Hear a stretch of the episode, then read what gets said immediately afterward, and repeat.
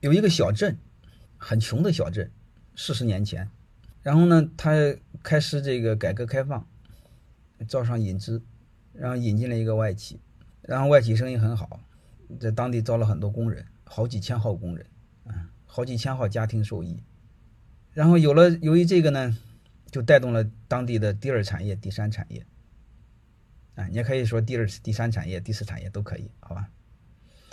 所以当地的这个房地产啊、商场啦、商铺啦、学校啦、医院啦，嗯，都起来了。后来这工厂的一个小胖们呢，就是张胖、李胖这帮小胖们呢，感觉不舒服。外企你凭什么在我们家挣钱？因为他过了四十年，这个镇发展的很厉害了，所以他发现这个企业吧，也不大听政府当当。对工人也不如以前好，其实一样好还好，只不过是小胖们感觉不好，反正是就就就就就越来越不舒服。哎，后来这个小胖们一戳结，结果一生气他走了，结果这个企业一搬走，小胖突然发现工作没了，那就去别的地儿找工作吧，找不着了。哎，这小胖们这时候才明白，但你一定要知道，这个这个这个企业没了，你会发现第二、第三产业是由第二产业来驱动的。它的源头没了，第三产业慢慢它不就萧条了吗？所以卖的房子也没人买了，这个餐饮业也没人去消费了，然后慢慢慢慢的，不得不就没落了吗？各位，你一定要知道，这个镇没落容易，你再起来有这么难吗？你们能听懂了吗？华西村是不是倒闭了？如果你们八年前听我讲课的话，我就暗示过，我是这种对抗人性的机构，它早晚会完蛋。能听懂了吗？这就是我说的，未来的经济萧条会超乎你的想象。所以这就是我想说，活着。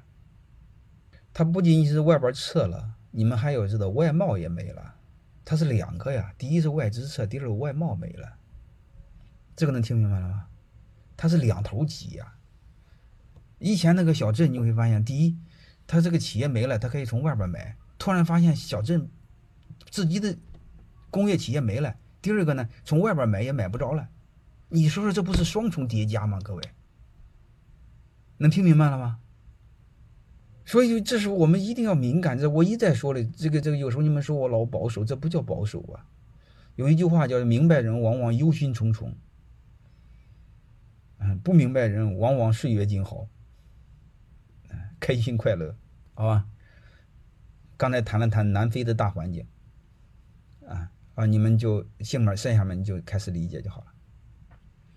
啊，刚才仅仅谈了一个南非的经济环境，我们还我还没有谈它的政治环境，我还没有谈它的人文和社会环境，能听明白了吗？那些就更多了，就谈了一个。啊，所以这些东西我们一定要知道，为什么要忧心忡忡。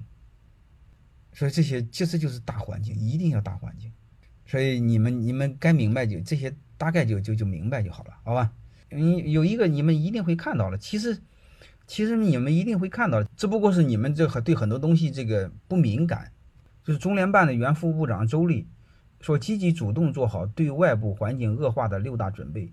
你把它读懂，该明白的全明白了，好吧？大环境我就聊到这儿。嗯